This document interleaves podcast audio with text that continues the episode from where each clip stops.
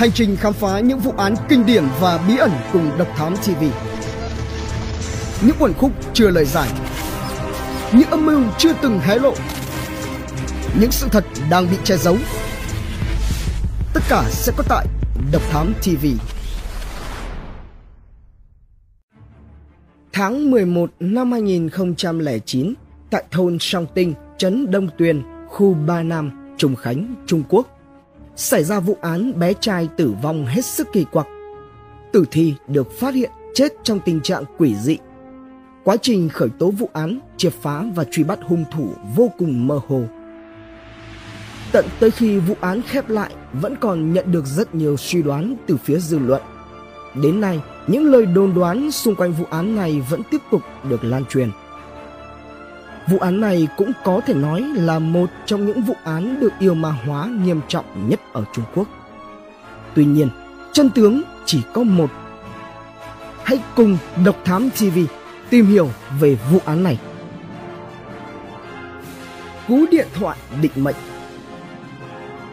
Cậu bé Khuông Chí Quân là người thôn Song Tinh, trấn Đông Tuyền, khu Ba Nam, Trùng Khánh, Trung Quốc, 13 tuổi, là học sinh lớp 7 trường trung học Đông Tuyền. Bình thường, cậu sống một mình trong nhà vì cha mẹ đều đi làm việc ở khá xa. Tính cách có phần ham chơi, thành tích học tập không tốt nhưng lại rất thành thật, thân thiện với mọi người và tất nhiên trong mắt mọi người thì Khuông Chí Quân là một cậu bé nam. Nhà cậu bé nằm cách trường tiểu học Đông Tuyền một khu nhà trệt. Vào thứ sáu mỗi tuần, cậu bé sẽ chạy một quãng xa đến công trường nơi cha mẹ mình làm việc để lấy tiền sinh hoạt phí cho tuần sau. Cuối tháng 10 năm 2009, Khuông Chí Quân đột nhiên gọi điện báo rằng cuối tuần này mình sẽ không đến chỗ cha mẹ mà sẽ về nhà cũ ở dưới quê. Sau khi tan học ngày 30 tháng 10 năm 2009, Khuông Chí Quân không hề đến trường. Phía nhà trường vì không liên hệ được với phụ huynh nên khi chủ nhiệm phát hiện ra cậu bé không đến trường cũng không có cách liên hệ nào. Lúc đó, vừa hay đang có dịch cảm cúm, cả trường có tất cả 30 học sinh không đi học nên phía nhà trường cũng không để ý về trường hợp của Khuông Chí Quân. Ngày 3 tháng 11 năm 2009, ông Khuông Kỷ Lục, cha của Khuông Chí Quân bị hư điện thoại nên không có cách nào gọi điện lại được cho con trai.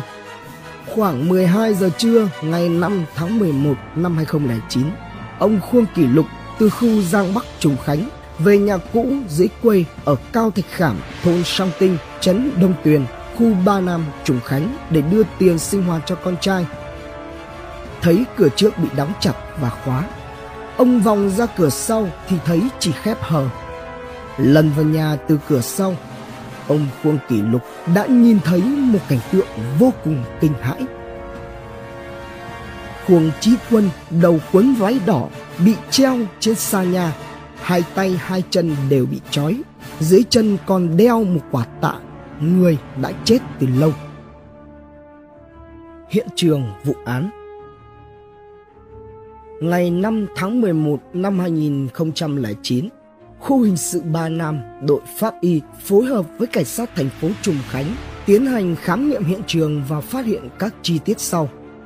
Cửa nhà bị khóa từ bên trong, cửa sau đặt ở vị trí rất bí ẩn, phải nhảy qua một con mương mới vào nhà được. Cửa sau không có dấu vết bị cậy, không phát hiện bất kỳ dấu hiệu đột nhập nào. Hiện trường vụ án là ngay phòng khách nhà nạn nhân. Trên giường trong phòng có ngọn nến đã cháy được một nửa, một cái bật lửa, đầu đĩa VCD, bên trong còn để đĩa phim hoạt hình Thánh đấu sĩ. Bên cạnh có một sấp ảnh poster, postcard về bộ phim, một bộ bàn học và một sợi dây xích. Hai tay của thi thể bị cột và kéo lên cao treo trên xà ngang. Trên xà ngang còn có ba dấu xước do bị dây thừng cứa ra. Cách thi thể khoảng 70 phân về phía nam có một băng ghế dài bị đá đổ. Phần chân ghế chỉ về phía nạn nhân. Phần đầu thi thể quấn váy đỏ, người mặc đồ bơi màu đen. Phần từ ngực đến bụng của nạn nhân có dấu hiệu sát nến. Những phần khác của cơ thể cũng có vài dấu sáp nến. Trước ngực bị nhét vào hai cục vải nhung giả làm ngực. không tìm thấy bất kỳ dấu chân lạ hay công cụ gây án, cũng như không tìm thấy bất cứ dấu vết ẩu đả nào trên người nạn nhân. Cách thức trói Từ giữa hai bắp đùi tới hạ bộ bị buộc bằng một sợi dây ni lông trắng. Dây luồn từ đằng sau về phía trước qua vùng đáy chậu kéo về phía sau. Theo hai bên mông chia làm hai hướng vòng lên phía ngoài thắt lưng rồi đi lên dưới nách và luồn xuyên qua cổ áo. Sau đó, dây quấn dọc theo cánh tay rồi buộc lại một vòng ở cổ tay. Phần cổ tay còn bị buộc bằng một sợi dây khác được treo lên xà nhà. Quanh khỉu chân cũng bị trói lại bằng một sợi dây ni lông trắng. Chân để chân, cổ chân quấn dây thừng ni lông và được buộc kèm một quả cân, một cân. Dây buộc ở cổ tay rất dễ mở, trong khi dây buộc ở cổ chân lại rất chặt. Cách trói nạn nhân thế này thực sự cần phân tích kỹ, có thể cho ra các đặc điểm. Nạn nhân bị buộc từ dưới lên trên, có thể do một người hoàn thành Phần dây buộc ở cổ tay rất dễ mở hoặc tuột ra. Phần dây trói cơ thể được quấn nhiều vòng giúp cho cơ thể giữ đúng tư thế mà hung thủ mong muốn. Quả tạ buộc dưới chân làm thân thể nạn nhân bị kéo trùng xuống, đồng thời giữ độ ổn định cho thi thể. Phần dây buộc dưới chân được buộc rất kỹ càng, rất chặt, không dễ tránh thoát. Từ những điều này có thể kết luận Cảnh sát có lý do tin rằng khả năng nạn nhân tự trói mình là rất cao. Tự trói thông thường được dùng trong nghệ thuật trói hoặc những trò chơi không thể mô tả. Vấn đề là tại sao lại có thể dẫn tới kết luận tự trói? Bởi nếu như một người muốn giết Khuông Chí Quân, không có lý do gì lại trói chặt toàn thân Khuông Chí Quân không khác gì cái bánh trưng, nhưng lại trói một cách hết sức lỏng lẻo ở phần tay vốn là phần quan trọng nhất. Kết quả pháp y Theo phán đoán ban đầu của pháp y, thời gian nạn nhân tử vong trong khoảng 48 đồng hồ trước, tức là khoảng ngày mùng 3 hoặc mùng 4 tháng 11. Vào buổi chiều cùng ngày, cảnh sát và pháp y tiến hành giải phẫu tử thi mang nội tạng nạn nhân về trung tâm Trùng Khánh để tiến hành kiểm nghiệm. Qua kiểm nghiệm sơ bộ, Nạn nhân cao 163cm, vết hoen tử thi màu đỏ sậm hiện lên rõ ràng ở hai tay, hai chân, đặc biệt là phía trên phần bị trói ở đùi. Hai bên sườn có mảng tụ máu màu xanh lớn, tóc đen, dài 2,6cm. Trên trán có vết bầm nhẹ, không hiện rõ hình dạng kích thước. Những vị trí bị dây thừng ép vào có phản ứng sống, kết mạc có xuất huyết dạng điểm nhỏ gót chân và ngón chân dính đầy bụi đất. Qua giải phẫu thi thể cho thấy mạch máu ở màng não có hiện tượng tụ máu, não không bị tổn hại hay xuất huyết. Máu tim màu đỏ sậm không đông, dưới màng phổi thấy rất nhiều đốm nhỏ xuất huyết li ti, không thấy tổn thương nội tạng. Khám nghiệm thi thể cho biết thi thể màu đỏ thâm, phần mặt đỏ tím, toàn thân sưng lên vì tụ máu, nhãn cầu lồi ra ngoài, trên kết mạc có những điểm xuất huyết phân bố rộng. Miệng mũi có chất lỏng kèm máu chảy ra. Đáy quần có tinh dịch.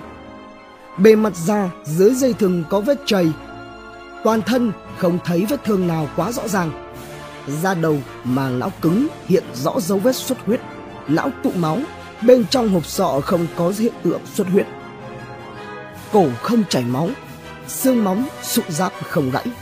Trong khí quản có một ít bọt máu. Vách khí quản và yết hầu thấy vết máu phạm vi rộng.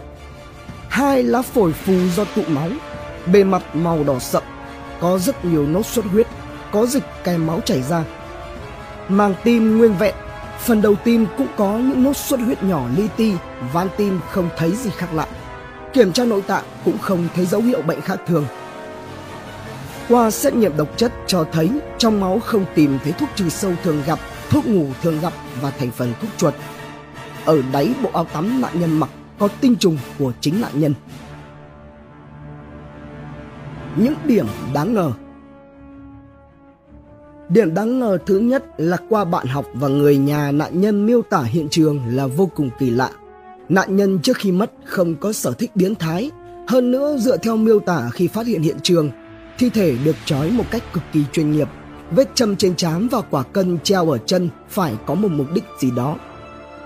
Bên giường phát hiện đôi giày nạn nhân hay mang được đặt hai chiếc ngược nhau. Chi tiết này không được truyền thông nhắc đến khiến cho dư luận cảm thấy khó hiểu. Đối chiếu với bản báo cáo khám nghiệm tử thi, tinh trùng trên người là của nạn nhân. Có thể phán đoán trước khi tử vong, nạn nhân có hành vi thủ dâm do khó thở. Tức là có một số người khi bị bóp cổ hoặc ngạt thở sẽ sinh ra khoái cảm. Và phía cảnh sát đã kết luận, vì vậy trên người nạn nhân mới có tinh trùng của chính nạn nhân.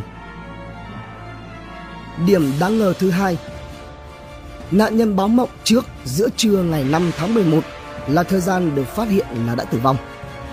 Vào dạng sáng ngày 4 tháng 11, mẹ nạn nhân mơ thấy một người che mặt rất cao lẻn vào nhà con trai bà nên mới gấp gáp về xem tình hình con trai. Theo lời khai của một bà lão cũng có mặt ở hiện trường, mấy ngày nay trong thôn có một người đàn ông bộ dáng bồn chồn đứng ngồi không yên. Thời điểm mà mẹ nạn nhân mơ thấy người đàn ông kỳ lạ kia cực kỳ giống với Diệp Tiên Quốc cũng là lúc nạn nhân chết, trùng hợp đến khó tin. Với những người từng trải thì chuyện báo mộng trong xã hội này cũng không có lấy gì lắm làm kỳ lạ. Điểm đáng ngờ thứ nữa đến từ báo cáo công bố kết quả khám nghiệm và tạp chí Pháp y kỳ 5 quyển 26 tháng 10 năm 2010, báo cáo Pháp y về tình trạng tử vong của Huông Chí Quân. Báo cáo chỉ rõ nạn nhân sống một mình trong quãng thời gian dài, tính cách hướng nội, sở thích ăn mặc khác thường. Ngoài ra sạp nến và dây thừng rất giống cách chơi SM. Kiểm tra nội y phát hiện tinh trùng của chính nạn nhân, mặt khác không tìm thấy bất kỳ dấu vết bị thương do vật khác gây ra hay trúng độc. Từ đó suy ra nạn nhân do tư thế không đúng gây khó thở dẫn đến tử vong. Nhưng có một số ý kiến nghi ngờ rằng báo cáo có rất nhiều lỗ hổng. Thứ nhất, nạn nhân sống một mình trong quãng thời gian dài, tính cách hướng nội, sở thích ăn mặc khác thường là không có chứng cứ xác thực và cũng không thể khiến cho tư thế không đúng gây khó thở dẫn đến tử vong. Thứ hai, dựa theo vết sáp nến trên cơ thể nạn nhân để xác định người này có khuynh hướng tự ngược là không hợp lý. Nếu như vậy, tay hoặc những nơi khác trên cơ thể nạn nhân cũng phải có dấu vết đã chạm vào nến trước khi chết. Điều này thì báo cáo vẫn chưa chỉ ra. Thứ ba, trên đất có vết chày, cách đặt giày của nạn nhân và một đứa bé 13 tuổi thì làm cách nào mà tự mình cột tay, treo cổ tự tử, đâm kim, nhỏ sáp cảnh sát và báo cáo pháp y cũng không giải thích với dư luận. Thứ tư, lỗ kim trên trán của nạn nhân có lẽ giống với vết kim tiêm, trong khi báo cáo khám nghiệm lại chỉ ra rằng giống với kim rút máu. Điều này là rất khác so với miêu tả tử thi của cha nạn nhân. Vậy sự thật, điều gì đã xảy ra với Khuông Chí Quân? Hung thủ là ai? Người đàn ông lạ mặt xuất hiện trong thôn có liên quan gì tới vụ án? Đây là một vụ án mạng liên quan tới tà đạo. Những điểm đáng ngờ được giải thích ra sao? Hãy cùng tìm hiểu trong số cậu bé mặc váy đỏ tiếp theo. Độc Thám TV